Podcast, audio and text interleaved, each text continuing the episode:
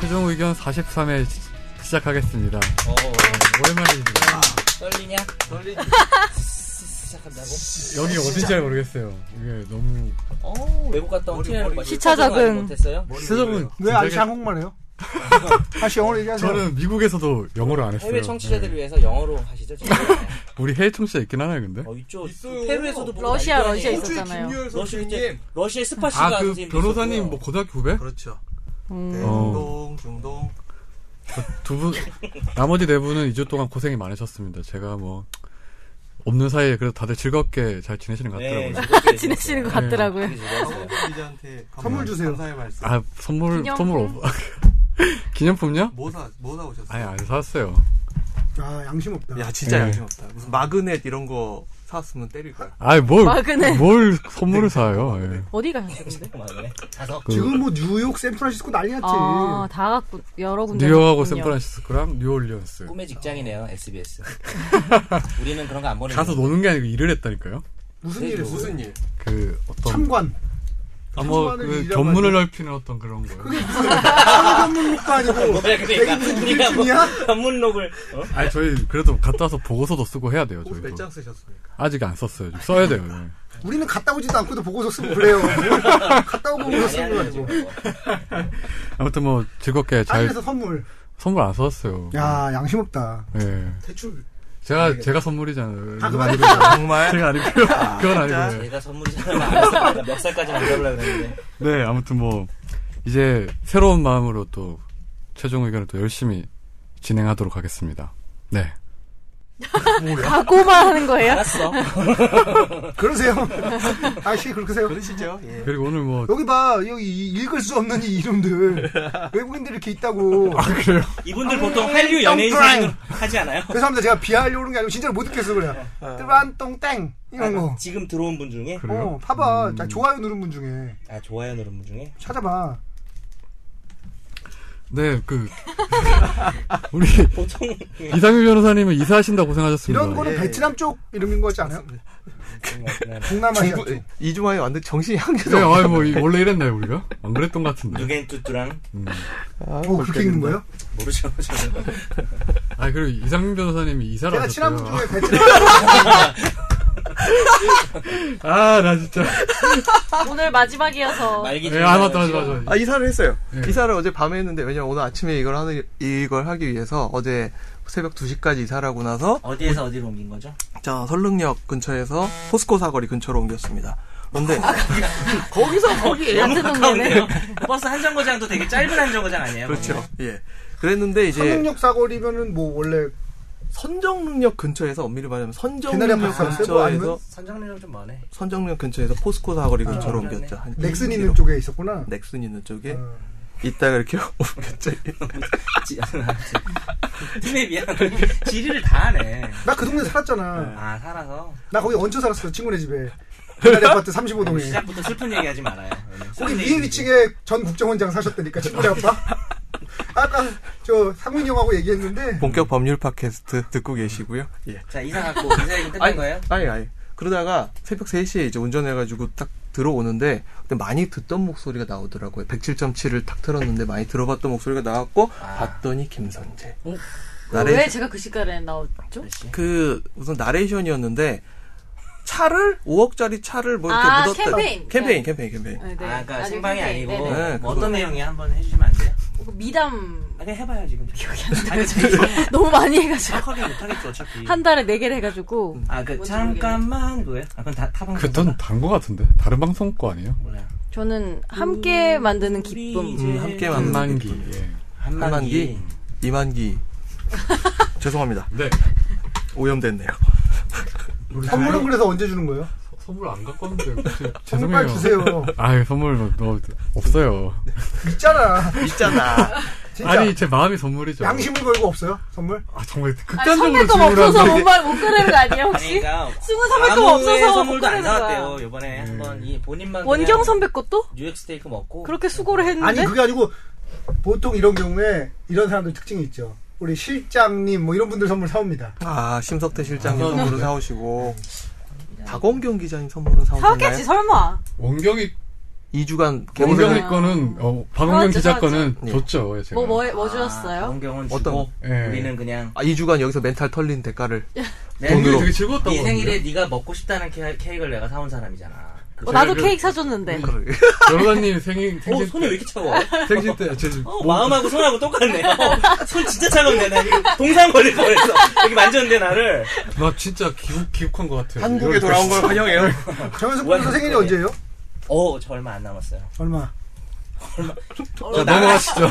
넘어가시죠. 뭐. 8월 21일입니다. 못 들었어. 청취자 여러분, 8월 21일. 축하드려요. 84082일. 8408이 이름 뭐야? 아들이 저 나이 그날 아들 속이고 다녀요. 아들 생일. 나이 속이고 다녀요. 840년이에요. 죄송합니다. 네, 우리 이제 청취자 사연으로 넘어가시죠. 이제 아, 우리 방송이지, 지금. 네. 네, 네, 그러시죠. 청취자 사연이 두 건이 왔어요. 예. 먼저 그 첫 번째 사연을 김선재 아나운서께서 한번 읽어주시죠. 네. 안녕하세요. 저는 이승훈 PD가 말하는 고삘입니다. 크크크크. 지난주 정현석 변호사님이 속인주의랑 속지주의 말씀하셨는데 미군이 범죄를 저지르면 우리 형법으로 처벌받지 않는 것으로 알고 있는데 소파 규정은 일반법에 앞선 건가요? 특별법이 생긴다 해도 소파 규정이 앞서나요? 쓸데없는 질문 죄송합니다. 이상민 변호사님, 저도 옷 받고 싶어요. 크크크크. 뭐 티셔츠 받고 싶다고요? 미치려서 탐내는 분들 되게 많아요. 그 티셔츠 사진을 누가 하나 올려야 올려야 되겠어요. 물 빠지는 사진 하나 올려봐. 아, 기차 타는 왜 물이 빠져? 안 빠져. 내가 사진을 찍어서 올려놓고 내가 받은 옷을 아, 이제 바꿔 싶다는 물 의견이 뚝 끊겨요. 이상민이 직접 그린 그림이 새겨져 있어요. 네, 그렇죠. 그림은 되게 제가 자기가 제가 찍은 그린 여기 팔에 있잖아요. 팔에 팔에 그거 안 지워진다니까요. 그거 안 보셨어요, 뭐 그림? 아니, 봤는데 근데 너는 직접 막 그린 건 옷을 몰랐죠. 욕했잖아. 옷 여기는 줄어든다. 뭐 아무리 해도 안 안 지워진대. 지워져요. 두 번 빨았어요. 걸레로 두 번을 썼는데 지워지지 않아. 그게 왜 그런지 알아? 왜요? 차별 대우야. 애한테면 좋은 거 준 거지. 그런 건가? 당연한 거 아니야. 어, 소름. 우리 소름. 띠로리. 한미 핵 행정협정 그냥 넘어가. 걸렸네. 상민이가 그린 그림. 걸렸네. 아 되게 좋아한다. 네, 그 아니 손발처럼. 예. 네. 뭐 이선생님 얘기하실래요? 아, 영어가 나와가지고. 아 소파 제가 소파 영어 좀 약해가지고요. 소파 저 Status of Forces Agreement라고. 예예 뭐, 뭐 패션 뭐. 피플이요? 패션 피 아니 어이 또또 바뀌었어. 이제 헷갈려. 패션 피플인데. 아, 예. 우리 형법으로 처벌받지 않는 건 항상 아니고 전문이니까. 예. 우리 형법으로 처벌받지 않는 것은 아니고 그 처벌 대상에 있어서 그러니까 특별법이라고 생각을 하시면 맞죠. 예. 음, 이분이 맞죠? 예, 그죠? 예. 음. 특별법이 그러니까 소파 규정 그러니까 속인주의의 특별법으로서 이 외, 국인그 군인이라든지 혹은 그 나라의 다른 나라의 영사급 뭐 이상의 직원이라든지 이런 분들이 만약 범죄를 저질렀다라고 했을 때에는 소파 규정에 따라서 이제 그 나라의 법률에 의해 처벌받도록 규정이 돼 있고요. 음, 근데 우리 형법으로도 처벌받는 경우가 있잖아요. 예, 처벌받을 수 있죠. 뭐 특정한 그 범죄들이나 네. 뭐 그런 거. 성폭행이나 뭐 이런 것들에 대해서는요. 소파 대상 범죄들도 또 정해져 뭐 있으니까. 바뀌 네. 개정되고 예. 또 한번 또 바뀌고 뭐 이런 식입니다. 예. 여기 질문이 또 다른 거 보면 특별법이 생겨도 그럼 소파 규정보다 앞서냐 하는데 기본적으로 특별법 우선 원칙에 따르는데 소파 규정이 특별법이라면 소파 규정이 특별법인 특별법, 관계 예, 아닙니까? 음. 특별법 간의 뭐저 그 우선 순위를 따져봐야 될 것 같아요. 서로 협정을 했는데 갑자기 우리가 독자적으로 특별법 만들면 그게 좀 안 그렇죠, 되겠죠. 예. 음, 서로 협정을 다시 해야 되겠지. 네. 아무튼 뭐 답변이 옷 받고 싶다고 그렇게 간절하게 말씀해 주셔서 보내주세요. 예 네. 보내주시죠. X하고 X라 이제 두개 라지하고 라, X라지 두 개 있어요. 저 집 받고 싶은데. 제가 그 말을 되게 하고 싶었는데 사과 못했는데 지금 브렉시트가 문제가 아니야. 우린 후넥시트가 제일 큰 문제야. 뭐야 그게. 훈이가 나가잖아. 훈이라고 하기 되게 어색하다. 우리 훈이. 훈이? 오세훈이?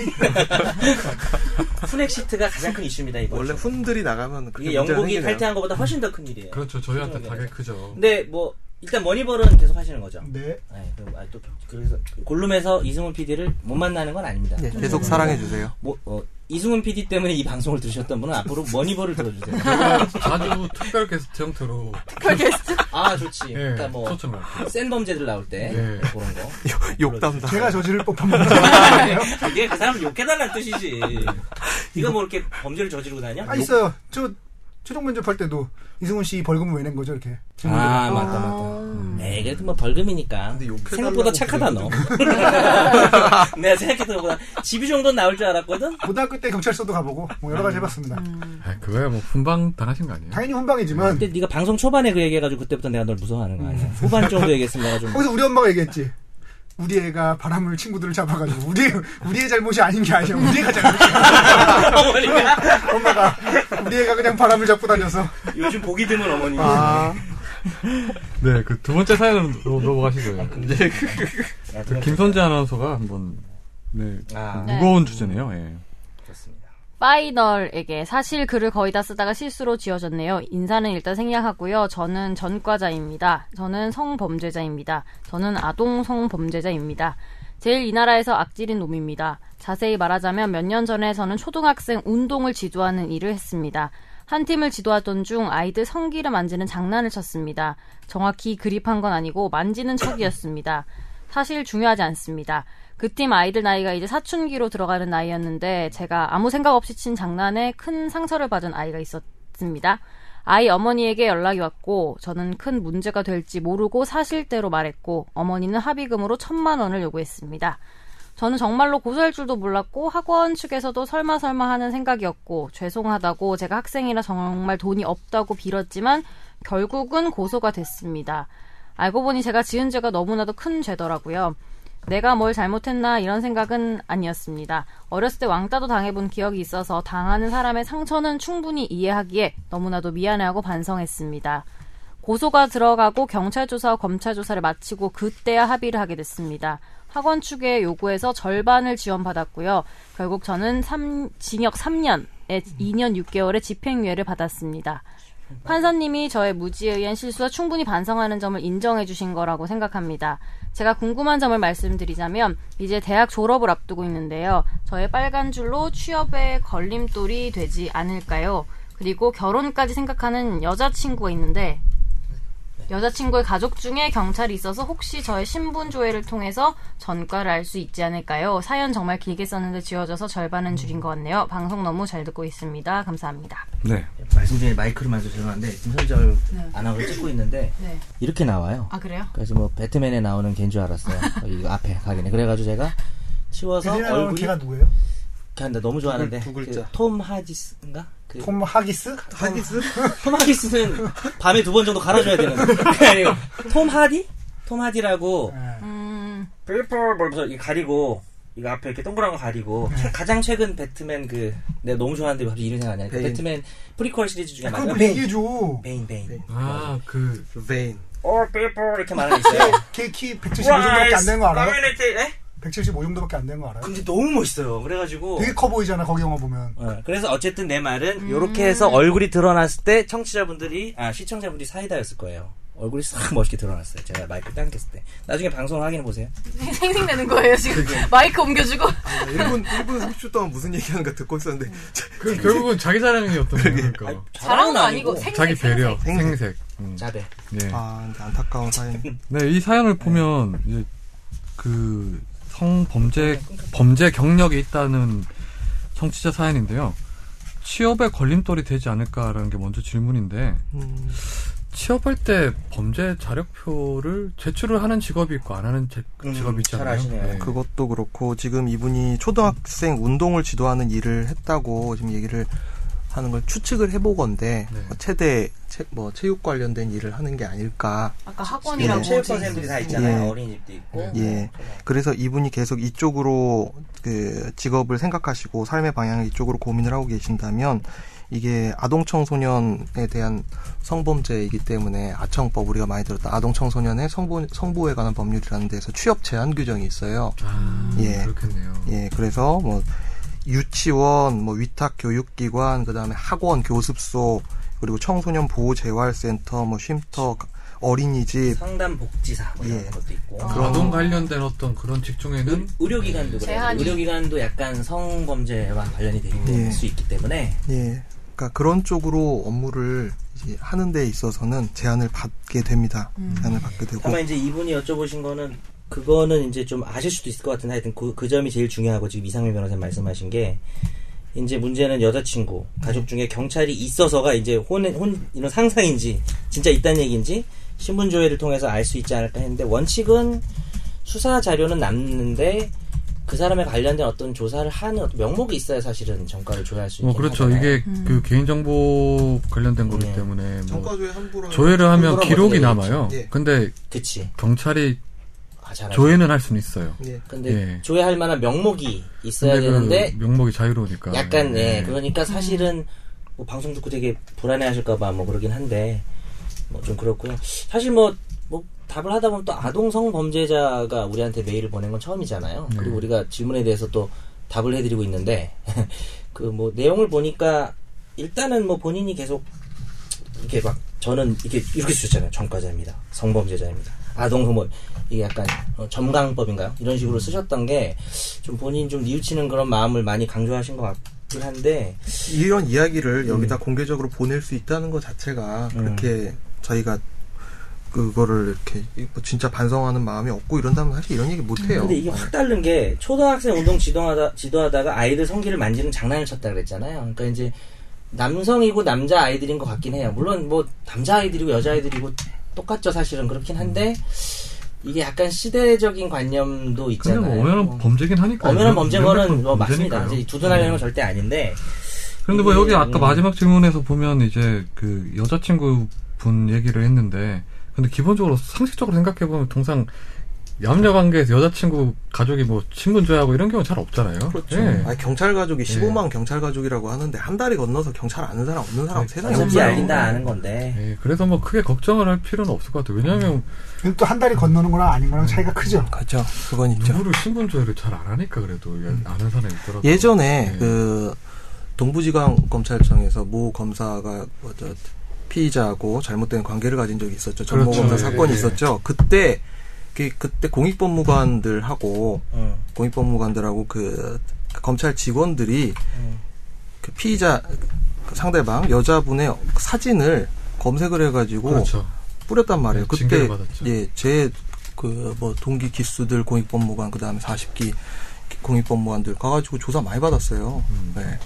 지금 뭐 있는 애들 뭐 이름을 얘기할 수는 없지만 당연히 걔네들 조사 많이 받고 그때 이제 그 자료들을 유출을 시켰던 검찰 수사관들 네. 직원분들도 많이 처벌을 받았죠. 예. 똑같아요. 예, 요거랑 그렇죠. 똑같습니다. 징계를 받았어요. 예. 이게 근데 원래 그 범죄 통합 시스템 같은 게 있어가지고 예. 실제로 검찰하고 경찰이 똑같이 볼 수 있는 그 시스템 범죄 구축이 돼 그렇죠. 있어요. 예. 근데 음. 거기 그 보기 위해서는 사유를 써야 되고 실제로 사유를 써야 되는데 뭐 사유를 간단하게 쓰고 뭐 되게 좀 청- 요식적인 측면이 있긴 해요. 형식적인 측면이.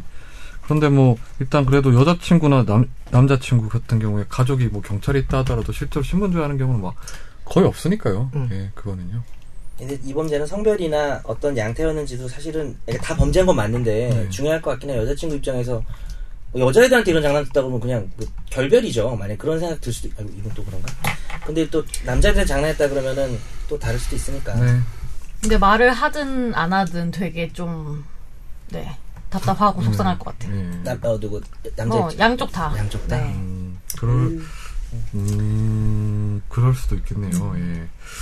아무튼 뭐 오늘 청취자 사연은 여기까지고 또 뭐 궁금하신 거나 뭐 사연 같은 거 있으시면 저희 최종 의견 메일로 보내주십시오. 아, 네. 예, 그리고 저 방금 저 팟빵 통해 가지고 예. 지금 이야기를 해주셨는데 정현석 변호사님한테 컵과 초콜릿을 받으셨던 분이 그 그림을 정현석 변호사님 따님의 그림을 음. 고맙다고 그려주신 분이더라고요. 우와, 좋겠다. 요거를 등기로 좀 보내려고 하는데 어디로 우와. 보내주실지 어, 어, 알려달라고 뭐라고? 예. 잠깐만. 이름인데 왜? 어. 이분이 SBS 지금 라이브에다가 글을 네, 어, 써주시고 그건- 예. 예, 요 글을 빨리 지우셨다 아, 지우셔야 된다고 그림이 여기 그러죠. 있네요. 야, 우와, 정- 진짜 닮았어. 정성이다. 이건 어. 진짜 그래, 정성이다. 닮았어. 너무 열심히 그려주셨는데? 어, 음. 이거 감동인데? 와, 이거 그림이 되게 순정 만화 느낌이에요. 제가 떨어요. 떨어요, 왜 이렇게? 제가 불러드릴게요. 네. 가보죠. 아니, 그러니까- 수가 있을 것 같은 여기. 아니 나중에 아니. 댓글로 달아드리면 되잖아. 아니, 네. 댓글에 아니, 내 주소를 달게 좀 그러고요. 주소- 주소 말고. 서울, 시 양천구 목동 920의 구주소고 서울시 양천구 목동 아, 스브스로 서로 받으려고? 제가 161 받아서 드릴게요. SBS 그 지- 집에서 받으면 안 돼. 아, 여기서 오두국 한번 권지훈 보여줄게. 기자 앞으로 보내주면 되지. 집 아니면 뭐 사무실에서 받으셔도 아니 근데 되잖아요. 너무 너무 황송한데. 주소 여기서 공개해도 돼요? 네, 그러니까 수지. 수지 네, 아저씨. 저희가 SBS 주소를 뭐 좀 전에 아, 말씀드린 걸 이거를 제가 잠시 후 내리겠습니다. 예, 내리신다고 아. 그래가지고, 예, 일부러 좀 어우, 너무, 말씀드렸습니다. 고마, 너무 감사드립니다. 우리, 저, 한, 한미연님인데, 페이스북에서. 예. 그 SBS 홈페이지에 주소 나와 있는데 5층 보도국 아니, 현- 권지윤 기자 앞으로 해주시면 제가 받을 수 있습니다. 네. 권지, 본인이 가질 건 아니겠죠. 아, 저는 남의 딸 괜찮습니다. 그림을. 예. 남의 딸 그림을. 괜찮대 심지어 괜찮아. 아니에요 아니요 괜찮습니다. 네. 청취자 사회는 여기까지 하겠습니다. 네, 화제의 판결로 넘어가시죠.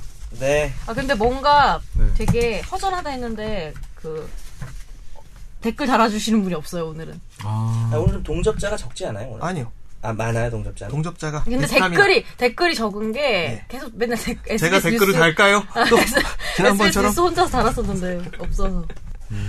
오늘 저기 진행하시는 분이 잠깐 어디 가시는 바람에 그렇습니다. 네. 그 화제의 판결로 우리 또 화제의 판결의 귀재, 화제의 판결의 천재, 신미안을 아이템 가진 정 변호사님 뭘 준비하셨나요? 다들 조용히 해보라고. 무슨 말투냐고. 저가 준비한 거를 원래 누가 기자님이나 뭐 아나운서님이 읽- 읽어주셔야 되지 않을까요? 기사를? 기사를 뭐 간단하게 소개를 할까요, 그러면요? 네. 이건가요? 누가 만졌나? 네, 아이고, 참. 예, 예. 아니, 제목이 기사 제목이 제목이 너무 자극적이야, 이 사람. 기사 제목이 네. 누가 만졌나 점점점 피해자는 있고 가해자 없는 성추행 사건 내용은요 버스에서 10대 여성의 엉덩이를 한 차례 만진 혐의로 재판에 넘겨져 1심에서 유죄 판결을 받은 20대에게 항소심에서 무죄가 선고된 건데요 원심에선 징역 1년에 집행유예 2년을 선고를 했는데 당시 상황이 어이 삐양 A씨, 중년 여성, 여대생 등 4명 있었는데 CCTV나 목격자는 없고요.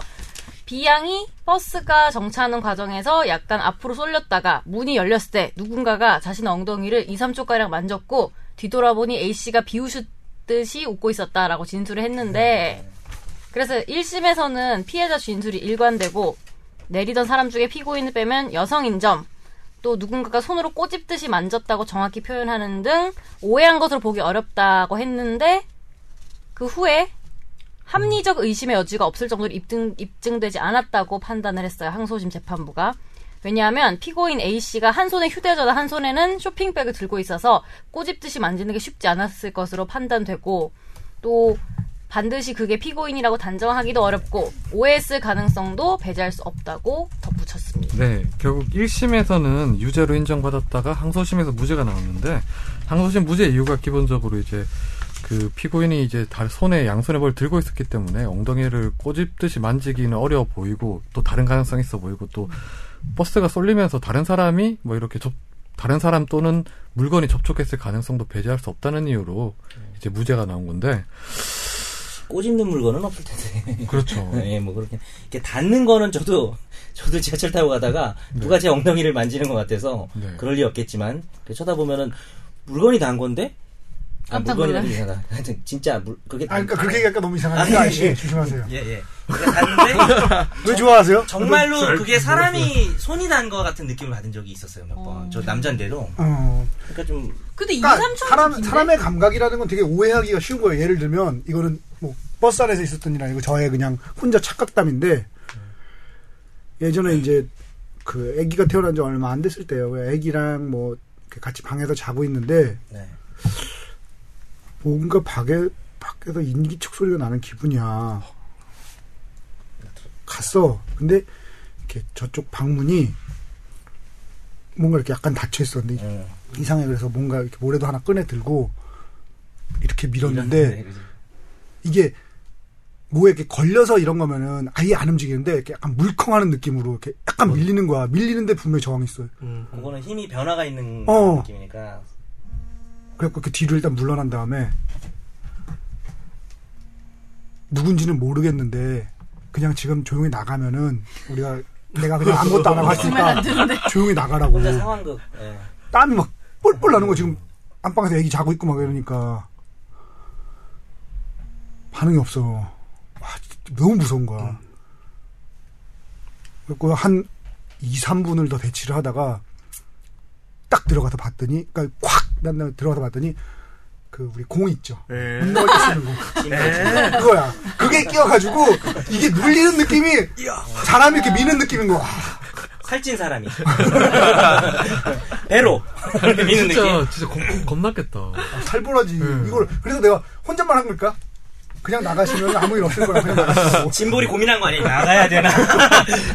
그러니까 요 판결이 지금 확정된 건 아니고요. 1심에서 유죄가 나왔고 2심에서 무죄가 나왔기 때문에 그 이유들을 볼 필요가 있다. 지금 또 무죄라고 우리가 또 단정할 수는 없는 겁니다. 네. 사실 그래서 1심에서 유죄로 봤던 이유는 엉덩이로 손을 만져서 했다는 걸 되게 일관되게 진술하고 직접 경험하지 않았으면 이렇게 표현할 수 있었을까? 그리고 거액의 합의금을 목적으로 하는 것 같은 게 안 보였어요. 이 16살짜리 여고생이었는데 진심 어린 사과를 하면 용서할 마음이 있다고 진술했어요. 그러니까 사실 1심 1검도 그런 것 같아요. 그리고 당시 서 있던 사람이 뭐 몇 명 안 됐는데 정차하는 과정에서 엉덩이를 꼬집듯이 만졌고 돌아보니까 웃고 있었다.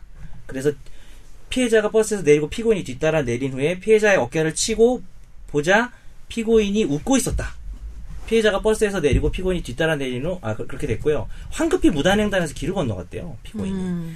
그리고 남자가 없었고 다 여자들이었고, 중년 여성, 여대생, 꼭 같이 무더기로 내린 의심할 사람들이 정황이 네, 많네요. 의심한 정황, 그러니까 의심의 유죄가 나왔죠. 그리고 꼬집듯이 이런 표현. 그 다음에 어, 뭐 요런 정도로 요걸 또 읽어보니까 유죄 같은데 무죄로 나온 이유를 읽어보면 어, 지금 이 말이 좀 웃기긴 했는데 일단은 합리적 근거들을 몇 개 보면 아까 그거 말한 거 있죠. 학원에 교구가 들어있는 쇼핑백을 들고 휴대전화를 한 손에 들고 있어서 꼬집듯이 만질 수 있었는가. 근데 쇼핑백 팔에 걸면 되잖아요. 그러니까 아니 팔이 아니라 휴대전화 이렇게 해도 이렇게 꼬집을 수 있어요. 음. 그래서 이거는 조금 뭐 이상한 것 같기도 하고 뭐 여러 정황 뭐 재판부가 이유가 있었겠죠.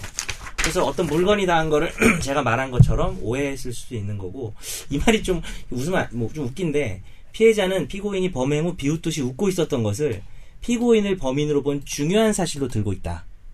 근데 피고인은 이 법, 이 말이 좀 웃겨 한번 들어봐요. 피고인은 이 법정에서도 냉소적이고 이유 없이 반항적인 모습을 보였는데 아, 이유 없이 웃는 어. 사람이에요? 아니, 그러니까 봐봐. 이러한 피고인의 평소 태도가 나이 어린 피해자에게는 마치 피해자를 향해 비웃음을 짓는 것으로 보였을 가능성이 있고 좀 이상하잖아요. 아, 방금. 냉소적인 웃음. 네, 어, 이게 좀 그런 이상하잖아. 느낌. 아니, 이 사람이 변호사 시킨 거 아니야? 계속 냉소적으로 웃기 바랍니다. 막 이거 어차피 그냥 농담을 하는 겁니다. 피고인이 다른 이유에서 웃었을 가능성도 충분히 있으면 뭐 그럴 수는 있죠. 다른 이유에서 웃었을 수는 있겠죠. 근데 이 앞에 나온 게 이 법정에서도 되게 잘 비웃는 사람이다. 이게 좀 좀 좀 묻지 못할 얘기인 것 같고 위와 같은 피고인의 성향과 나이에 비추어 아니 얼마나 봤다고 재판부가 적어도 피고인이 피해자의 엉덩이를 만진 후 보란 듯이 비웃음을 짓지는 아니하였을 것으로 보인다. 20대였죠. 음, 나이가 나이가 나오나? 네, 95년생이네요. 되게 어리네. 저보다 도 3살이 어린데. 이름은 뭐 모르지만 저도 그래서 그 다음에 뭐 이런 거 근데 이런 건 좀 합리적인 것 같아요. 서- 뭐 이것도 아닐 수도 있지만 이- 그 이후에 있었던 이 피고인의 행동들이 성추행범의 일반적 태도와는 완전히 구별된다. 뒤따라가는데도 도망을 가거나 피하는 모습을 안 보였대요. 아까 유심에서도 무단횡단했다. 근데 무단횡단은 또 뭐 할 수도 있으니까 피해자도 추궁을 당하니까 뜬금없다는 듯이 제가 왜 당신 엉덩이를 만져요? 사과하면 용서해주겠다고 하는데도 왜 제가 사과를 해야 되고 오히려 강하게 부인했다. 사실 뭐 아님 도야 엄청 나쁜 뻔뻔한 놈이거나 그럴 무- 수 있는 억울한 사람이거나 사실 억울한 사람일 수도 있죠. 네. 그리고 그 어머니한테 전화했대요 이 여고생이 그러니까 야 경찰 부르라고 이 남자가 먼저 그랬대요 아. 어, 경찰 불러서 그 다음에 이제 조사받으면서 자기 뭐 자살하고 싶다 뭐 등등등 그래서 추행했다면 용서해주겠다는 피해자 앞에서도 뭐 경찰을 계속 부르라고 한 것 때문에 2심에서는 어쨌든 아니란 판단한 것 같아요 우리는 알 수 없죠 음. 근데 뭐 또 항소심 판결을 또 보니까 또 약간 또 그렇죠. 그좀 그 이 정도 음. 근데 판결문이 원래 자기들 그래서 결론에 자기들이 유리한 것만 이러고 써 하는데 저 정도 네. 정황이나 이렇게 있다면 사실 제가 복관이라도 유죄로 이렇게 단정하기는 어려울 것 같아요. 유죄는 일본의- 증거가 있어야 네. 되니까 그 유명한 영화 있잖아요. 그래도 나는 하지 하지 않았어. 않았어. 페인 예. 나오는 거 맞죠? 이게 모양만 비 모양이 조금 달라서 그렇지 내용은 똑같아요. 저는 그러니까요. 저 같은 경우에 항소심의 판단이 매우 타당하다고 생각합니다. 어 그래요 저도 개인적으로는 음, 저게 맞다고. 근데 뭐 그런 거 있잖아요. 뭐 누가 따라오는 줄 알았는데 알고 보니 자기 집 가는 경우 사소한 데 그런 경우도 있어서도 있죠. 되게 그래서 마지막에 이렇게 끝나잖아요. 오해하고 어, 이웃 간에 우리 서로 인사하고 지냅시다. 이웃인데도 몰랐네요. 뭐 이렇게 끝나잖아요. 여자를 빽 소리 지르고 막 이렇게. 이 정도 아니라는 뭐 정황이 있고 한다면 이 정말 예를 들어 유죄 선고하게 됐을 경우에 정말 선의였던 예. 그런 게 네. 설령 이 사람이 범죄자인지는 모르겠어요. 근데 이 정도 정황에서는 유죄를 선고하지 않는 게 예. 타당한 것 같긴 해요. 예. 근데 그거는. 오히려 냉소적인 웃음을 법정에서 안 지었으면은 더 유리했지 않을까요? 더 계속 억울했으면은 냉소적인 웃음을 안, 안, 안 지었으면 지었어 오히려 더 유... 불리해진 거지. 그러면은 냉소적인 그러면은 아, 웃음이 약간 이상하네. 그 말이 이상해 이거 방금. 법정에서 보여주는 피고인의 태도들이 그런 식으로 심증에 영향을 미치는 경우가 되게 많고요. 나쁘게 이용할 수도 있는 거지. 정말 근데 이제 거기서 사람 본성이 많이 드러 본성이라고 하긴 그렇고 성격이 드러나는 게 저번 주에도 말씀을 드렸는데 김승현 회장 한화의 김승현 회장님이 법정에서 아, 어떻게 청계산 그때 보복 머폭행 문제 됐을 때 어떻게 당신이 뭐 때렸습니까? 그러니까 내가 왼손으로 라- 아구를 이렇게 날리는데 이런 식의 얘기를 한다는 거예요. 돌렸다. 아구를 아구를 돌렸다 네. 이런 표현을 아구를 고려해보면- 돌렸다. 네. 이게 왜냐면 재판이 그분 아구도 보고 질이 질이하잖아요. 오래 가고 여러 번 재판하다 보면 사람이 다 숨길 수는 없는 것 같아요. 그래서 어떤 피고인의 어떤 그 극단으로 직업이나- 몰아붙이면 어, 이런 드러날 성격이 수는 드러나는 것 있겠- 같아요. 예. 어쨌든 뭐 성범죄 사건을 우리가 많이 다뤘는데 저도 성범죄 사건을 주로 피해자 측에서 많이 했는데 가해자 측에서 피고인 측에서 한 적도 있어요. 억울하다. 예. 어, 특히 저는 강간 사건도 있었습니다. 억울하다라는 게 있었는데 하면서 이 그동안 많이 최종 의견에서 여러 번 했는데 좀 저도 약간 입장이 정리되는 게 있다면 뭐, 뭐 당연한 얘기일지 모르겠지만 성범죄 문제뿐만 아니라 우리 사회 많은 문제를 다룰 때그 사, 그 양성 평등이 아직까지 충분히 이루어지지 않았다고 본다면은 좀 여성주의적 시각 내지는 피해자의 시각에서 이 문제를 접근하는 거는 당연히 동의 그렇게 해야 된다고 생각을 하는데 그거하고 구별해야 되는 게 개별적인 사건의 진실 판단은 사실 그 그렇죠. 이념과는 구별해야 되는 건데 그렇죠. 뭐 경우에 따라서는 이제 뭐 40대 남성과 여고생이 뭐 성범죄 이렇게 해가지고 했다가 뭐 특정 판결을 말하는 건 아닙니다. 근데 만약 무죄가 나오면 이제 그거에 대해서 많이 이제 비판들을 네. 하잖아요. 저는 무죄가 나온 것 자체를 비판할 순 없고 무죄가 나온 근거들을 따져보고 그런 근거를 가지고 우리 사회 인식에서 이거를 왜 성범죄로 볼 수가 없느냐 라고 비판할 수는 있지만 뭐 법관의 사실 판단 부분은 사실 원래 모든 범죄가 무죄 추정이잖아요. 사실은 뭐 그렇 모든 범죄 무죄 추정인 건 그렇죠. 맞잖아요. 예. 그래서 그럴 때는 좀 이념적인 부분과 우리가 가야 될 방향과 어 제가 오늘 왜 이러죠? 그 방향과 사실 판단이 좀 구별돼야 되지 않을까.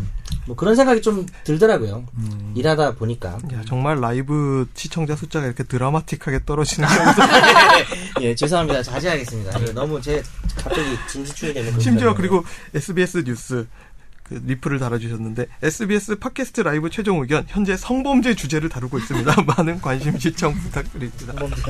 네 오늘 뭐 사재판 여기까지 하시 네. 여기까지 하고 네네. 그 저희 이메일 주소가요. 네, final 최종 할 때 final 골뱅이 sbs.co.kr입니다. 네 많은 사연 부탁드리겠습니다. 네. 그 2부에서 다시 찾아뵙겠습니다.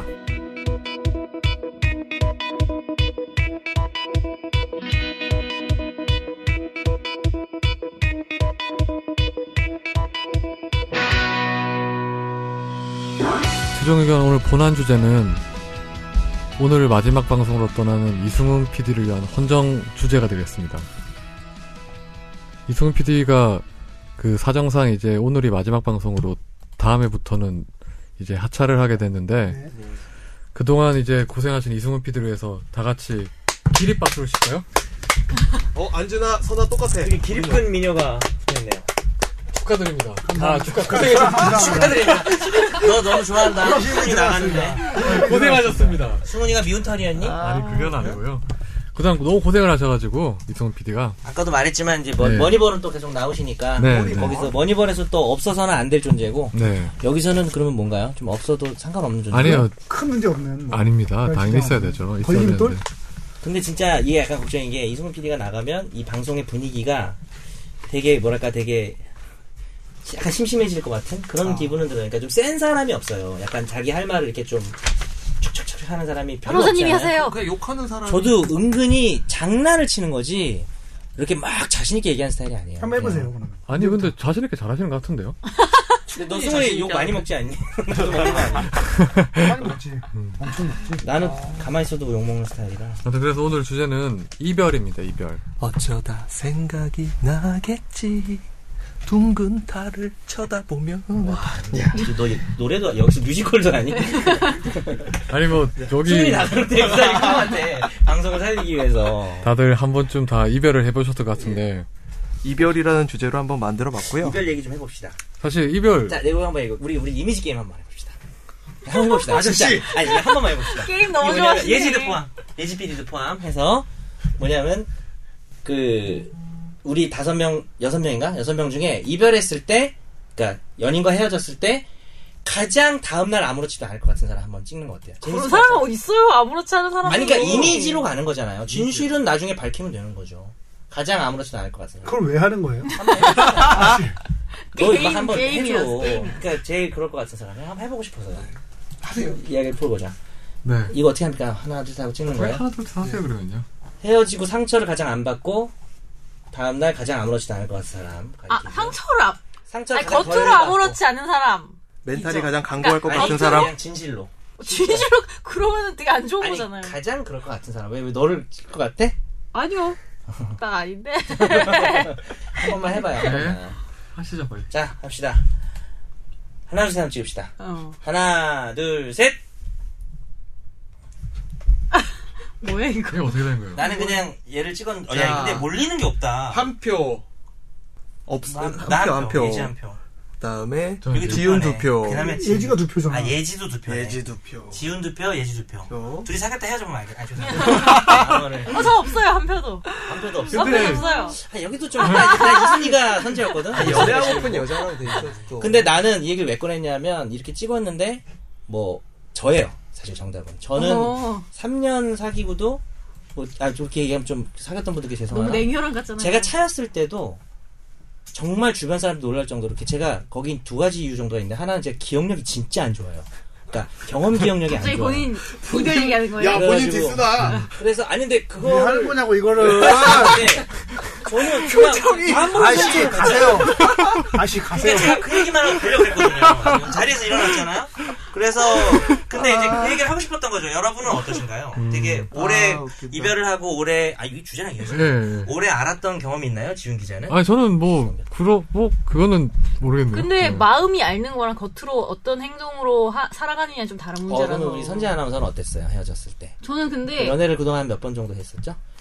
그거랑 뭔 상관이 있어요 지금 이제 아 저는 스타일이 네. 좀 그러니까 뭐 말은 하는데 행동으로 그런 표시를 되는 게 조금 부담스러운 게 그 주변 사람들한테 약간 피해가 가잖아요. 예를 들면 근데 김선주 같이 아나운서는 되게 일하는 솔직하게 뭔가 감정 표현을 하지 않나요? 네, 그런 편이긴 한데 네. 그래도 그러니까 이별하고 힘들 때 뭐 일하는 사람한테 표시를 내고 이러는 게 조금 민폐 아닌가요? 그래서 네, 힘들 때. 그래서 뭐 어. 이승훈 노력하는 PD 같은 나는 네. 이승훈 경우에는 PD는 예. 되게 오래 갈 것 같은 그럼요. 생각이 들어요. 난 아, 정이 많지. 상처도 많이 받고 그럼 되게 너 하지 말자더니 되게 좋아한다. 너 얘기 그만하자고. 아씨 벌써 지금 상처가 떠올랐나 보다. 야, 하지 말자. 아니 사실 저희가 이거 이별 이야기를 아니, 관련이 있어요. 네, 이거 주제로 한 게 사실 이승훈 PD가 마지막 방송도 있고 사실 이별 뒤에 약간 좀 그 헤어짐. 헤어짐을 좀 약간 이렇게 뭐라고 해야 되나 좀 지저분해진 그렇죠. 그래서 소송까지 가거나 뭐 그렇게 이런 될 거란 거예요? 아니 뭐 그런 거를 대비하여 했는데 혹시 이 중에서는 헤어지고 난 다음에 뭐 소송까지는 아니더라도 네. 선생님 그뭐 혹시 법적 쟁, 뭐 쟁송은 아니더라도 뭐 신고가 뭔가- 경찰에 신고가 되거나 아니면 뭐 이렇게 여러 가지 좀 불편한 음, 적이 있었던 나이가 분은, 어린 예. 예지 PD님이 뭔가 그런 일이 본인이 집착했나요 혹시? 왜 제가 나이가 어린 아니 그냥, 그냥 아무 근거 없이 얘기한 거예요. 아무 우리 막내는 어떤 그런 게 있었을까? 되게 아니 되게 아재 같은 게 젊은 사람들이 연애 너무 관심이 많아. 네. 잠깐 쉴게요. 방금 그 말이 정보를 실었어요. 예. 아 근데 저는 뭐 법, 법률적인 이런 건 네. 아닌데 집에 찾아오고 이러는 거 있잖아요. 그러니까 헤어지면은 집 앞에 너가 뭐 네. 그렇지. 네, 너가 나올 때까지 기다릴게 이런 거 있잖아요. 그러니까 그게 어떻게 보면 낭만인데 어떻게 보면 되게 헤어진 다음에 스트레스가 될 수도 낭만은 있죠. 아니죠. 뭐 사귀기 전에는 좀 낭만이 아니, 네. 마음이 있었지만. 아플 수 있죠. 근데 헤어진 다음에 집 앞에 찾아가는 게 그게 그 상대한테 안 좋은 건가요? 아니 집 앞에 계속 기다리는 찾아가. 거죠. 뭐. 계속 몇 기다리고 시간이 그 앞에서 못 자기 너 안 나오게. 나오면 저는 자야겠다 좀 진짜 나쁜 놈처럼 이런 식으로 보이지만 하고 저는 극혐. 헤어졌는데 집 앞에서 이건 극혐이에요. 넌 너무 그건 싫어요. 그러니까 너가 나올 때까지 난 여기 집에 돌아가지 음. 않겠다 뭐 이런 거 무서워요. 무서울 수 있죠. 그 김선재 아나운서는 그런 경험 없어요 그러면요? 제가 해본 경험이요? 예. 없죠. 어. 아, 그러니까 남자분이 와서 서 있고 그런 아 건- 있었죠. 그런 건 그거는. 있고. 저는 제가 서울에서 대구로 피신 왔는데 대구까지 찾아온 사람이 있었어요. 좀 무섭더라고요. 어, 그건 좀 무섭네요. 네. 우리 사귀었는데 네. 신건 기자. 이승훈 PD는 그런 적 없으세요? 난 그런 적 많죠. 아니, 이거 한적이요? 했다는 건가요? 아, 많다는 건 망설이 지금까지 다 그랬다는 거예요? 형수님을 만나기 전까지는요? 연애를 두 번밖에 안 해서. 아, 네. 되게 순종파. 되게 아니, 여자한테 인기가 없는 거지. 그래서 순정파가 되냐. 그리고 여자한테 인기 없는 거야. 자기 뭐 좀. 길게 했나봐요 연애를. 좀. 아니, 뭐 그렇지도 않아. 한 3년 사귀다가 헤어지고 나서 한 4년 솔로로 지내다. 다시 집사람 만나서 한 5년 연애하고. 이승훈 여자들한테 인기 없어요. 예. 왜 여자 인기 많죠? 이승훈 PD도. 그래요. 고마워요. 또 방송하기 싫은 것 같은데. 그럼 혹시 뭐 여기서는 뭐 이별한 다음에 선물 때문에 뭐 이렇게 다, 다시 2차 싸움을 벌이거나 아니면 뭐 그런 적은 없으신가요? 저는 제 보낸 적 있어요. 어우 보내달라고 해서 보낸 거예요? 맞네. 아, 아니요. 연애 경험 많으신가 보내 보네요. 아니 보내 달라는 게 아니고 택포로 보내네 택포. 그 사람한테 되게 소, 그러니까 서, 그 사람 준 게 아니었어요. 그러니까 그 사람 물건인데 저한테 와 있었던 거예요. 아. 근데 그게 되게 소중한 책이었는데 되게 소중한 뭐 그 빌려서 보다가. 아끼는 그런 책이었던 거예요. 아. 빌려서 봤는데 그때 헤어진 거야. 대출 그래서 받아서 보듯이. 이게 막 그러니까 만남을. 되게 구하기 힘든 절판된 책이어가지고 그냥 택배로 보냈어요. 음. 어 매너네 매너. 그러면 그분이 보내달라고 해서 보낸 건 아니에요? 그런 건 어, 아니에요. 나- 그냥 매너, 매너, 보냈어요. 매너. 답장하지 음. 말라 그랬어요. 그리고 보내면서 이거 네. 받았다고 답장하지 마라. 네. 중간에 배달 사고는 안타까운 내가 어쩔 사연이네요. 수 없다. 아니 이상민 어, 변호사는 이상면서 얘기해봅시다. 그 선물 같은 걸 많이 사줬을 것 같긴 한데 왜? 아, 아, 그, 그, 그런 티셔츠 잘 느낌이죠. 주잖아요. 티셔츠 잘 주니까 예. 혹시 그런 그렇게 선물 뭐- 주면은 뺨 맞을 것 같은데. 아 죄송합니다. 네. 뭐 그런 건 없으시죠? 뭐 이게 헤어지고 난 다음에 선물 때문에 문제가 된 저는 원래 주고 나면 까먹는 성격입니다. 훌륭한. 다, 그 저한테도 주세요. 뭐? 집 달라고? 집 주세요. 충분히. 아. 저는 뭐 그냥 아까 말한 대로 제가 헤어지자고 했던 그쪽이 헤어지자고 했던 그냥 다음날 아무렇지도 않은 좀 이상한 좀 사람들이 부러워해요 근데 저는. 아니 근데 많이 생각을 하고 헤어져서 그럴 수도 있죠. 아니요 저는 갑작스럽게 통보를 받았는데도 그냥 다음날 오늘은 어디로 출근 생일 미련이 없어요 혹시?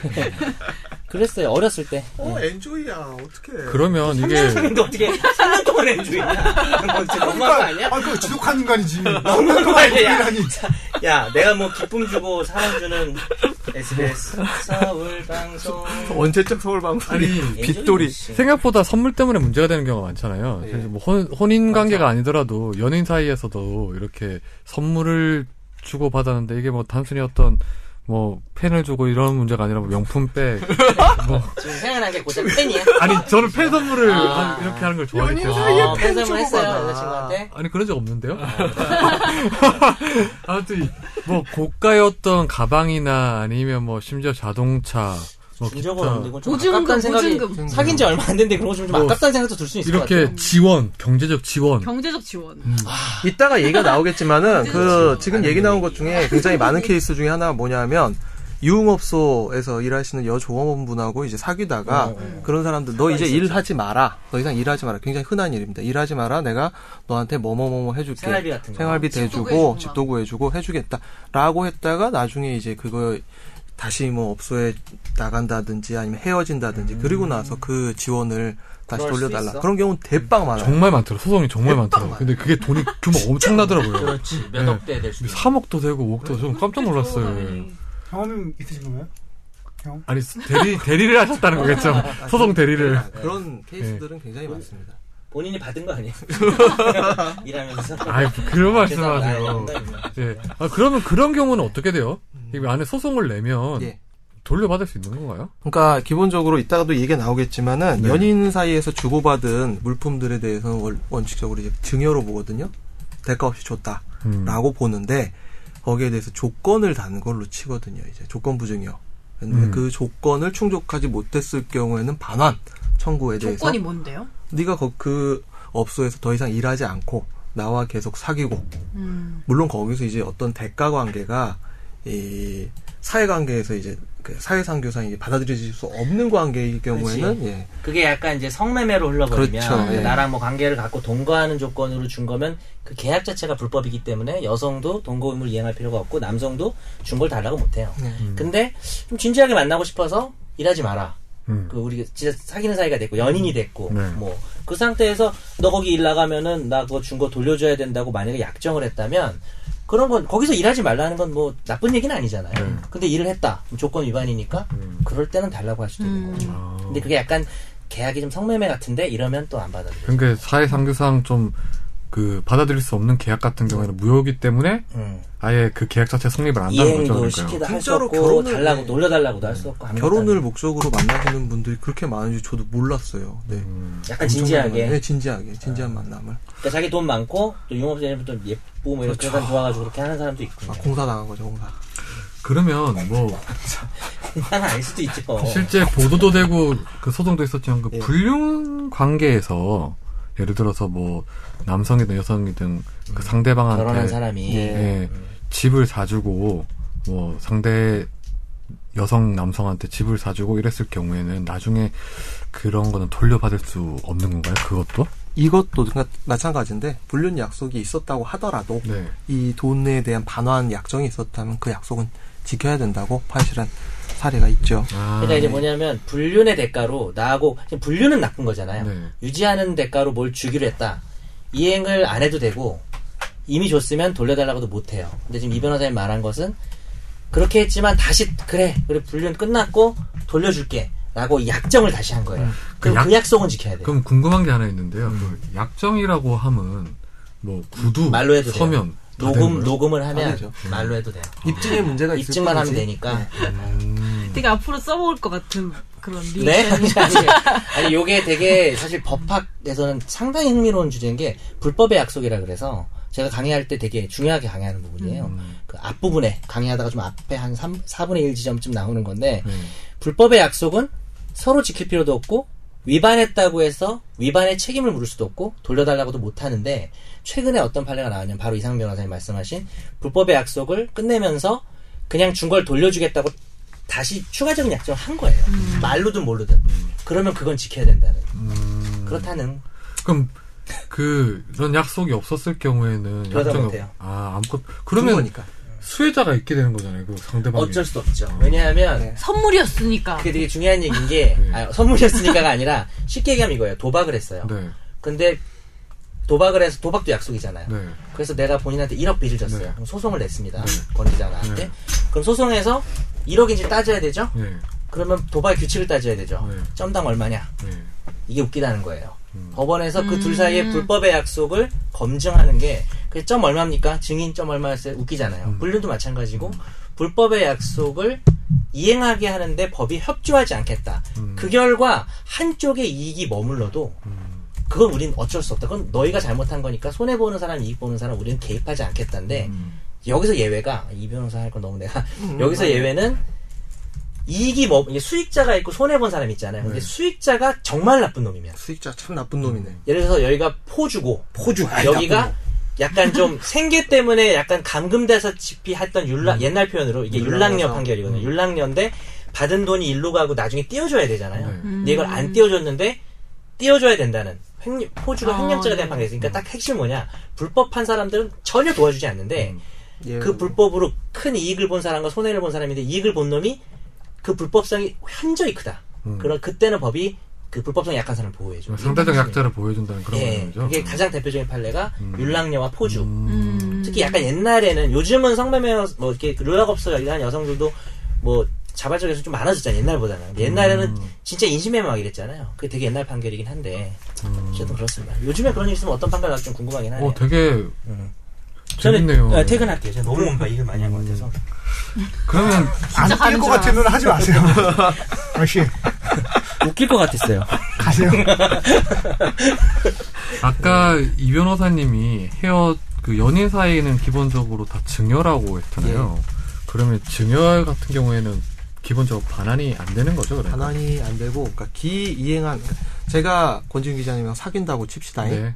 제가 오. 사귄다고 쳐. 네. 그래서 10, 그럼. 10만 원 주기로 했어요. 네. 10만 원 지금 주기로 LGBT 비하하신 건가요? LGBT 비하한 건 아니고 아니 LG 그냥 이 두 사람을 비하한 거예요. 왠지 LGBT를 잘 모를 이 것 사람 같아. 두 사람 LGBT 모르겠습니까? 네. 뭐예요? L이 뭐예요? 여기서는 지죠 지. 그럼 됐습니까? 아. 아, 근데 내가 왜 대답하고 있지? 기사님. 아니 그 지만 알 수도 있잖아. G만 알 수도 있 L, L은, L까지는 알겠죠. B도 알고 T도 알죠. B가 바이고 T가 아이, 트- 아이, 트랜스 지방이고요. 갑시다. 예, 제가 10만 원을 만약 주겠다고 약속을 한 다음에 실제로 5만 원을 줬다라고 한다면은 그 5만 원은 못 돌려받아요. 이미 준 돈은 못 돌려받아요. 그런데 제가 주겠다고 하고 나서 이행하지 않은 부분은 제가 아 이건 못 주겠어. 그러니까 부담부 증여가 아닌 이상에는 제가 이행하지 않은 증여 부분은 그냥 해제를 할 수가 있어요. 음. 그럼 아, 못 만일에 줘? 이러고. 뭐 A 씨랑 B 씨가 있는데 예. A 씨가 B 씨한테 에이씨. 뭐 차를 뭐 한 5천만 원짜리 차를 사줬어요. 음. 정말 혼인 관계를 전제로 한 건 아니고 연인 사이라서 음, 그러면 나 좀 소개시켜 주라. 나중에 그거를 헤어지고 난 다음에 좀 약간 속이 쓰릴 수도 있잖아요. 너무 예. 어머. 고액이니까. 많죠. 그런 경우 네. 많죠. 그거 받고 헤어지려고 마음 먹은 것 같고 상대방 어. 약간 그런 그럴 경우 때고. 대빵 많은 게 지식인 막 이런 데서 엄청 많이 나오는 사례가 왜 원거리 연애를 해? 네. 너무 보고 싶어. 그래갖고 서울로 뭐 아니면 거기로 오라고 그래가지고 이제 거기 원룸 보증금이라든지 네. 이런 것들을 대준단 말이야. 근데 헤어져. 보증금이 여기 그대로 남아있어. 이걸 어떻게 할 것인가? 그럼 명의를 이제 돌려- 그 돌려- 명의를 양심적으로 그다음에 어. 원래 사람한테 돌려줘야지. 양심적으로, 양심적으로. 보증금 같은 건 사실 진짜 돌려줘야 될 것 같은데. 근데 그 보증금이 거기서도 이제 최소 작은 단위는 아니잖아요. 최소 몇백 단위이기 때문에 요거를 돌려주려고 하면은 이 사람도 난감한 거라. 그러니까 뭐 아, 이거 어떻게 하면 안 돌려줄 수 있나요? 그런 것들 지식인 뭐 어떻게 하면 안 엄청 돌려줄 많아요. 수 아 있나요? 근데 그거 좀 되게 궁금하긴 하네요. 예를 들어서 어, 그 뭐 여성이 어떤 남성의 보증금 한 3천만 원을 대줬어요. 네. 근데 헤어졌어요. 여성이 돼줬다 네. 남성한테. 근데 그 이번에는. 음. 집에서는 원래 남성이 늘 살고 있었죠. 예. 그러면 여성은 그 돈을 못 돌려받는 건가요? 일단 계약 명의를 누구로 뭐, 계약 했어요? 명의를 남자 누르는지 명의로 하고 하고 네. 가지고 세입자니까. 네. 음.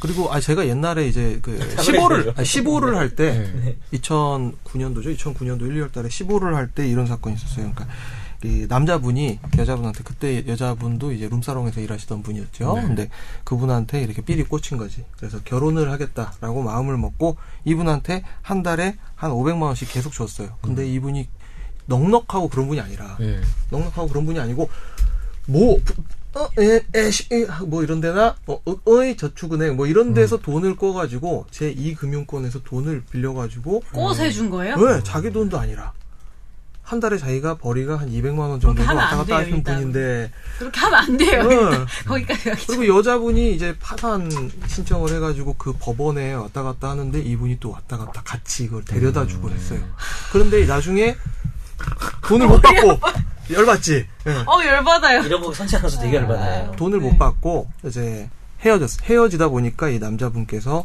사기죄로 고소를 한 거예요. 어떻게 됐게 오늘 퀴즈인가요? 음, 어떻게 됐을까요? 사기지 안 될 것 같은데 그래도. 음, 정답은 예, 무혐의. 그렇죠. 예.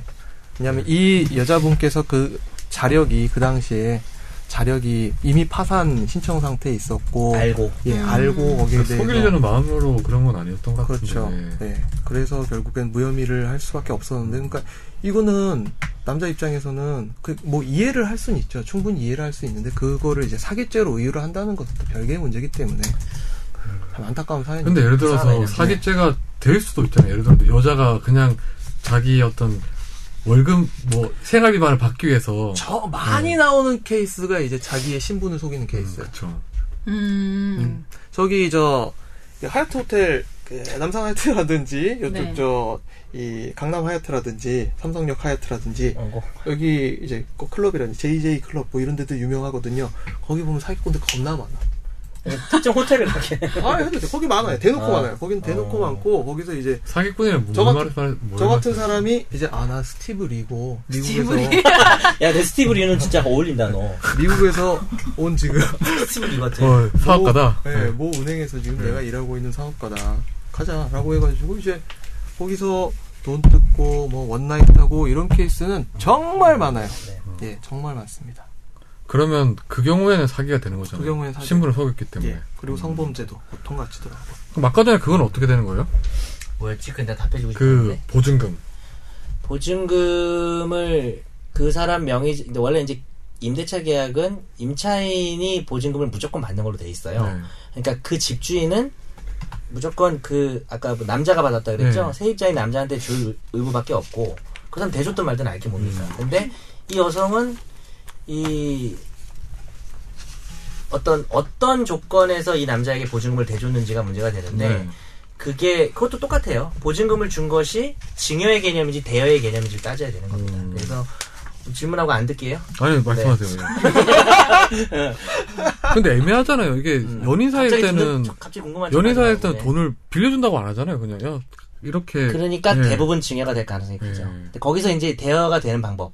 어떻게 뭐 물론 녹음하고 뭐 써도 되지만 이자를 조금씩 받으면 됩니다 매달 특정한 날짜에. 아 어떻게 그래요? 또. 어떻게 그래요? 저는 그렇게 할 겁니다. 김선재 옛날로 화났다. 돌아가면. 김선재 화났다. 안 아니, 그러니까 그러니까 해준다니까 김선- 애초에. 김선재는 그런 거에 화내는 게 아니라 호구 잡히는 거 얘기를 들으면 아니, 아 저는 못 같이 참더라고. 아니 같이 죽자라는 태도를 굉장히 싫어해요. 그게 무슨 말이에요? 그러니까 연인 사이든 뭐든 예. 뭐 가, 솔직히 그돈 빌리는 에이, 것도 너만 같이 살- 죽자잖아. 같이 죽자 약간 어, 이해가 안 되네. 같이 죽자를 왜 싫어해요? 너만 살겠다는 얘기예요? 그래서 아니, 그러면 너만 죽어야 돼.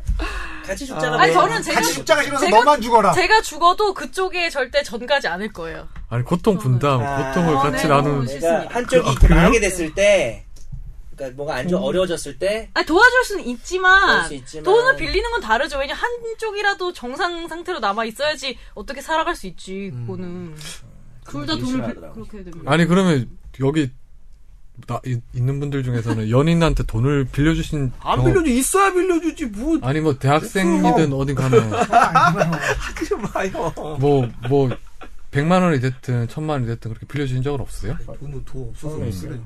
그거 그 정도는 다 있지 않나요? 그래도 어. 없어요. 뭐 10만 원이든 이런 게 아, 갑자기 뭐 그렇게 안 빌려 받을 생각을 아니 하고 10만 네. 원은 있다는 거죠. 됐고 예. 100만 원 이상으로 갑시다. 100만 원 100만 이상. 원 이상 없어요. 지금. 백만 원 이상 어딨어요 그렇게 있어요. 언제 도 때요? 없어요. 네. 아, 그 대학생 때 그랬던 거예요? 저요 아예 없어요. 아, 그런 적이 그렇군요. 없죠. 대학생 때 돈 100만 원 있었던 적이 없는데. 저는. 그러니까요. 이승훈 PD는 없으시죠 그런 적? 그걸 말이라고 지 돈을 빌린 적을. 빌린 적 그럼 돈을 빌린 적도 없으시죠? 다. 빌리지도 않습니다. 달라고 그러죠 저는 차라리. 그러니까 안 그 주는 예전에 안 받을 벌금 생각하는 예전에 거예요. 벌금 내야 될 때 있었잖아. 벌금이 내가 있을 리가 있어? 친구한테 얘기했지. 야, 돈 좀 줘라. 나 벌금 내야 돼. 그랬더니 이 병신이 지네 엄마한테 있는 그대로 그냥 승훈이가 등록금이 모자라대 이러면 되잖아. 벌금을 벌금을 내야 되는데. 그래. 받아서 잘 냈습니다. 아 아이고. 다시 어차피 받은 거니까 돌려주진 않고요. 근데 증- 뭐 증여. 네. 돌려받기를 바라지도 않았을 아. 거예요. 거긴 부잣집 아들이야. 음. 김선재 아나운서는 아까 전에도 말씀하셨는데 그러면 만일 남자친구가 네. 되게 갑자기 상황이 안 좋아져서 네. 그런 걸 알았어요. 그러면 도- 돈을 그냥 전 빌려주진 않을 것 같아요. 일단 뭐 줄 차라리 줄 수는 있을 것 같아요. 그냥 안 받을 생각하고 줄 수는 있지만 음. 그리고 이까지 가진 않겠죠 그러면은 음. 그걸 다뭐 빌리고 이러진 않을 것 같아요. 근데 대부분의 사람들이 이런 스- 그 송사를 하는 분들이 처음에 사귀면서는 이런 걸 상상을 안 했겠죠 기본적으로. 예. 헤어질 상상도 안 했을 걸요. 예. 항상 한 사람이 독한 사람이죠. 그러니까 사실은. 차후에 이런 법적 분쟁까지 갈까에 대해서는 전혀 고민 없이 그렇죠. 사귀면서 정성껏 있는 그대로 이렇게 다 해주다가 나중에 헤어지고 난 와서. 다음에서야 이렇게 된 것 같아요. 그것이 결국 증여라는 증거기도 해요. 아, 그럼. 만약에 그때까지 생각을 했으면 자기가 대여를 했겠죠. 그러니까 사실은 할 말이 없는 거예요. 맞- 사실 나중에 네. 마찬가지로. 아쉬워하는 거잖아요. 여러분 호구 잡히지 마세요. 네, 마찬가지로 이제 사람이 사람끼리 헤어질 때도 깔끔해야 되지만 회사끼리 회사하고 관계를 끊을 때도 깔끔해야 됩니다. 어, 자연스럽게 다음 주제로. 예, 자연스럽게. 회사하고 관계를 끊는 건 어떤 경우가 있죠? 요즘에 워낙 이직이 옛날같이 이제 평생 직장 개념이 아니래가지고 이직이 빈번하잖아요. 우리 이직이 이제- 능력이란 말도 있어요. 아, 그리고 그러니까 권지훈 기자님도 이직하셨죠. 그렇죠. 네. 한 4, 5년, 5년 됐죠. 4년, 음, 5년 됐죠. 예. 이직하셨고. 능력이네. 그래서 이제 퇴사하고 입사하는 과정에서 자기가 갖고 있는 노하우 그리고 음. 자기가 썼던 서면들 이런 것들을 이렇게 갖고 나오는 과정에서 많은 문제들이 발생합니다. 그러니까 영업 영업 비밀이요. 비밀에 관한 문제가 발생을 하죠.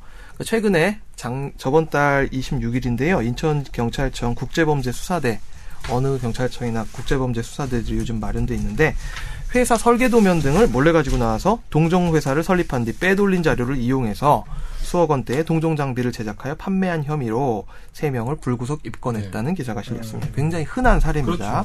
예. 그래서 전 직장의 영업 비밀을 가지고 경쟁사로 이직하거나 똑같은 사업을 시작했다라고 해서 고소 고발하거나 우리 신사동에 피 간장게장집 아시죠? 네. 네, 맛있는데. 자주 가안 되죠. 그렇죠. 저도. 네. 거기에서 간장게장집에서 서로 이제 칼부리 났던 사실 혹시 아십니까? 아, 좀 모르고 다녔는데. 예, 그 이게 가족 새우 아니고? 아, 아. 간장 간장 간장 게장집에서 게장, 그 아마추어 아마추어 간장 간장 게장 게장. 알고 있잖아요. 아마추어 나도 그래도 당신 생각했냐? 아, 그렇죠. 거기 사실 되게 저 맛있더라고요. 되게 잘 좋아요. 근데 너무 비싸요. 너무 비싸가지고 상품권도 있잖아요. 그렇죠. 그런 거 아 그런 것도 가- 그런 거 간, 반응이 간장게장 좋아요? 아니, 아니 그냥 처음 먹어봤는데 원래 잘 못 먹었는데 맛있더라고요. 네. 아 한번 맛들이면 그런 거 맛들이면 안 돼요. 거덜나요. 근데 진짜 칼부림 난 거 보고 깜짝 놀랐어요. 네, 칼분이 왜 났죠? 그러면 거기 개 가족분들끼리 집게로 막 찌르고 그랬나요? 죄송합니다. 예, 이쪽이 원조냐 이쪽이 원조냐 이렇게 아 진짜? 하다가 아, 진짜. 칼부림까지 나. 그런 경우 많잖아요. 근데 칼부림까지 아니더라도. 그쵸, 뭐. 룰을 정해서 정말 예. 개 집게로만 찌를 수 있게 했으면 좋겠어요. 근데 칼까지 휘두르는 것은 좀 그렇습니다. 영업 비밀 보호 이런 것 때문에 사실 분쟁이 많기는 네. 한데 예. 그렇다면 변호사들이 예를 들어서 펌에서 다른 펌으로 옮겨갈 때는 네. 자기가 맡았던 소송 기록들은 다 갖고 갈 수 있죠. 소송 기록이요? 네, 소송 아, 못 관련된 갖고 가죠. 서면이나 이런 거 절대 못 못 갖고 가죠. 갖고. 아 그래요? 예. 못 갖고 갑니다. 그냥 가져가면. 하여튼 먼저 아 왜 그런 거예요? 본인이 본인의 어떤 업무의 결과물이잖아요. 그러니까 그거는. 별산펌이라면 음. 모르겠는데 네. 이게 공산펌이라면은 그 회사에 그러니까 처음에 들어갈 때 계약서 쓸 때 이 회사에서 썼던 결과물들은 다 회사의 저작권으로 귀속됩니다. 아마 쓰셨을 거예요. 근로계약서에.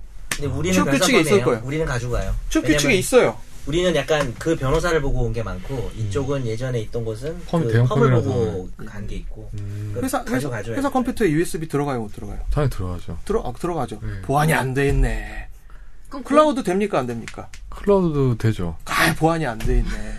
외장하드 들어갈 수 있어요? 안 들어가요? 못 들어갑니다. 외장 그러니까요. 그 USB가 되는데 외장하다고 왜 안 들어가? 요 아, 보안이 안 근데 돼. 생각을 해보세요. 근데 저 노트 노트북으로 쓰는 거니까 대부분. 안 아, 보안이 안 돼, 이게. 있어요. 네, 보안 USB. 보안 외장하드. 보안 줄여서 보유라고 하죠. 보안 규정을 뜻한 근데 그렇게 해서까지 뭘 빼내갈 만한 게 없으니까 사실 뭘 하겠어요. 저희가. 언론사는요 빨리빨리 그 정보가 움직이기 음. 때문에 금방 하루 지나면 정보가 그, 아니 근데 의미가 이런 없어요. 경우는 고객을 빼가는 경우도 있을 수 있잖아요. 그게 고객 중요하죠. 굉장히 중요하죠. 고객이 엄청 그러니까 영업 비밀하고 고객 음. 두 가지야 사실은. 특히 고객 성형외과. 자체를 빼가는 거. 성형외과 음. 그게 엄청 미용실. 음, 의, 맞아 병원. 작게는 미용실도 있고 그거는 근데 개인정보보호법하고 정통망법까지 같이 그거는 이제 의류 되거든요. 근데 그게 고객이 원해서 옮겼다고 하면 되잖아요. 네. 고객이 원해서 고객이 와서 고객이 옮기는 옮겨서 아닌 거죠. 그러니까 예를 들면은 원래 있다가 그러니까 정보를 빼내간 게 아니고 그냥 고객이 자발적으로 샵을 옮긴다거나 그러니까 이럴 수 기존자 있잖아요. 나가 좋아하는 그 미용 아- 아사가 가- 보통은 옮겼을 이제 때 핸드폰으로 이 문자가 오죠. 아 여기서 모모 성형외과에서 근무하시던 정현석 원장님이 어디로 옮기셨으니까 앞으로 글로 찾아오세요. 라고 뜬금없이 어, 네네. 광고 문자가 와가지고 아 어떻게 된 거예요? 라고 전화를 해서 그 기존의 데려가죠. 병원에서 이제 딱 알게 되죠. 야 이 자식들이 지금 우리 고객 명단을 그대로 뺏겨왔어. 세상 이런 나쁜 놈들. 오늘 연기 많이 하시네요. 준비하세요. 그럼 연기를 하세요. 아, 이딴 걸 왜 준비를 다음 주부터는 그러면 저 빠진 자리에 누가 오는 거예요? 아니면 그 없이 그냥 공석으로 남겨두려고 하는데요. 그래요? 그러세요.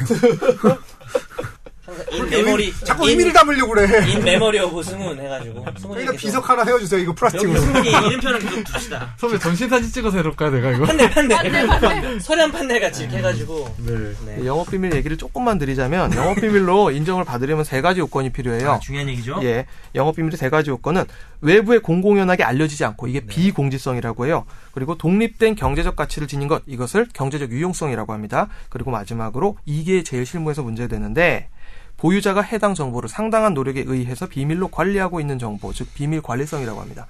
왜냐? 우리가 그 저 어떤 서면을 봤을 때 거기에 2급 비밀, 1급 비밀, 뭐 컨피덴셜 이런 거, 예, 뭐 프리덱틀리 컨피덴셜 이런 문자 일부러 박아 놓거든요. 이메일에도 그건 박아 놔요. 그렇죠. 예, 미국에서 소송을 할 때 보면 디스커버리 제도에 어떤 네. 예외를 인정을 하는 게 프리덱틀리 저 그, 컨피덴셜 박혀 있으면 그거는 제출을 안 해도 됩니다. 그렇죠. 예, 그런데 그게 아니면은 무조건 제출해야 돼요. 그래서 그 문구 하나 안 넣고 메일 잘못 보내면은 그 그러다가- 변호사가 완전히 멜프레틱스가 돼요.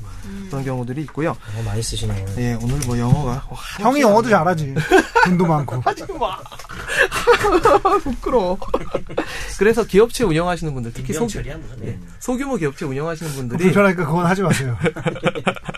우리 사회 관계 인사들이 있기 때문에. 그게 어려운데 뭐라 해? 기업체에서는 네, 주기적으로 ND라고 해서 비밀보호 약정 네. 주기적으로 보통 분기별로 이렇게 받습니다.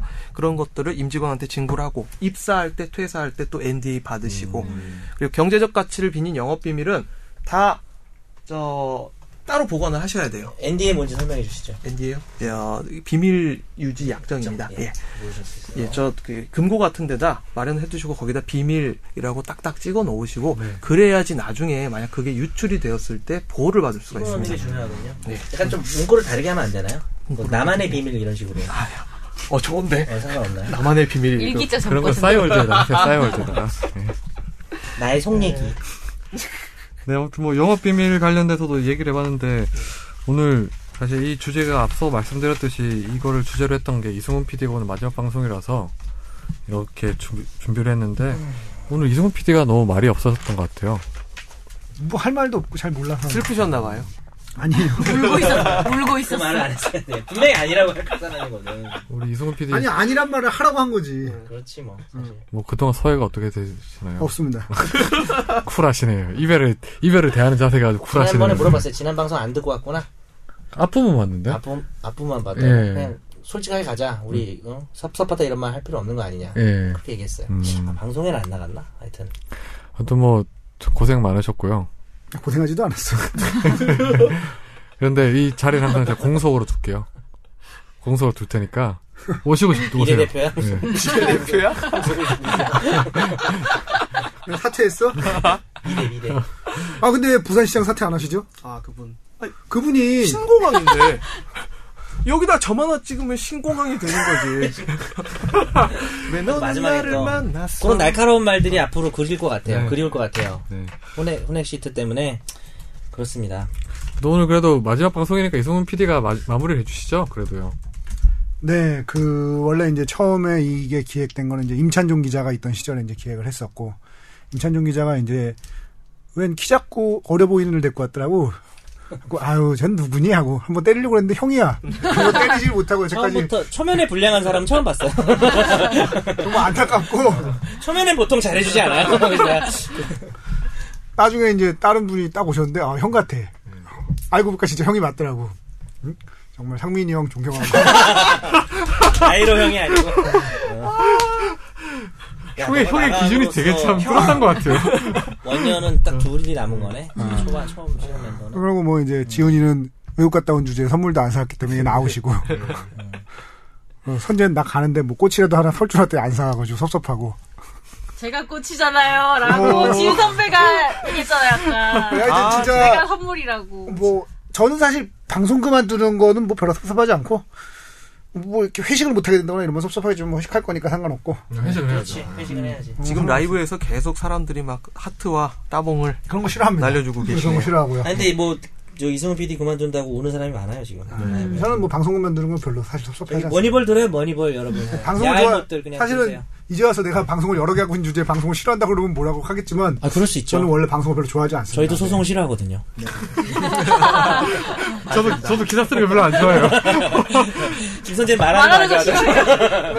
얘 지금 아. 편집하는 거 싫어하고. 이 프로그램을 통해서 뭐 그 선재랑도 친해지고 뭐 지훈이랑 지훈이는 원래 내가 이제 좋아했던 친구니까 지훈이랑도 친해지고 어, 연석이랑 상민이 형 알게 됐고 돈이 없다는 이유로 연석이가 됐어요. 아. 알고 더 많은 거 아니에요? 아니야 딱 보면 알지 에이 별거 없어 형수가 이제 대박 나면 달라지지 그럼 바로 또 형이지 하여튼 그동안 여러분께 감사드리고요 네. 네뭐 마지막은 유쾌하네. 가끔 시간 나면은 찾아오도록 하겠습니다 네. 감사합니다 정말입니다. 네. 감사합니다.